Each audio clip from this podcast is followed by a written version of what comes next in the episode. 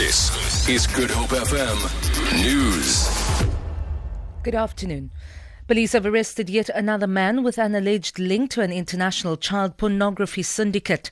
The 34 year old security officer was arrested in Parow yesterday after the U.S. Department of Homeland Security became aware of his online activities. Unit Commander Hela Niemand says the arrest exposed another pedophile network operating in South Africa. We received leads from the Department of Homeland Security that there is a possible pedophile out there. We searched premises and found several videos and technical equipment was seized on the premises. Out of the arrest, it was then identified that there's possible 16 other suspects, 13 originate from South Africa that also shared and distributed the same child abuse images and videos. The Student Representative Council at the University of the Western Cape says they will continue to fight for the rights of students despite a vote of no confidence that was put forward against them. The SRC held a media briefing to outline their position. Lynn Arendse reports.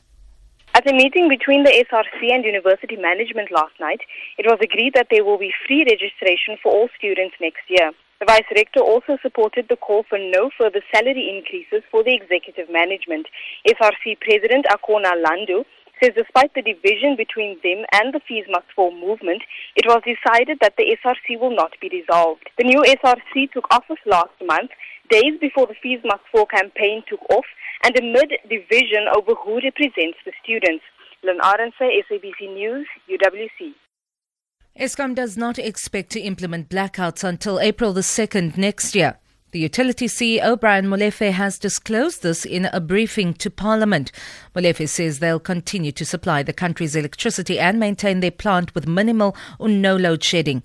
Eskom has cut power to certain areas for only 2 hours and 20 minutes in the past 87 days. The city of Cape Town and the Japanese International Cooperation Agency have opened a plastic to oil conversion plant at Kraaifontein. Mayoral Committee member for Utilities Ernest Sonnenberg says the plant will create fuel from plastic waste diverted from landfill sites. Sonnenberg says it will also play a vital role in protecting the environment and will ensure sustainable waste development.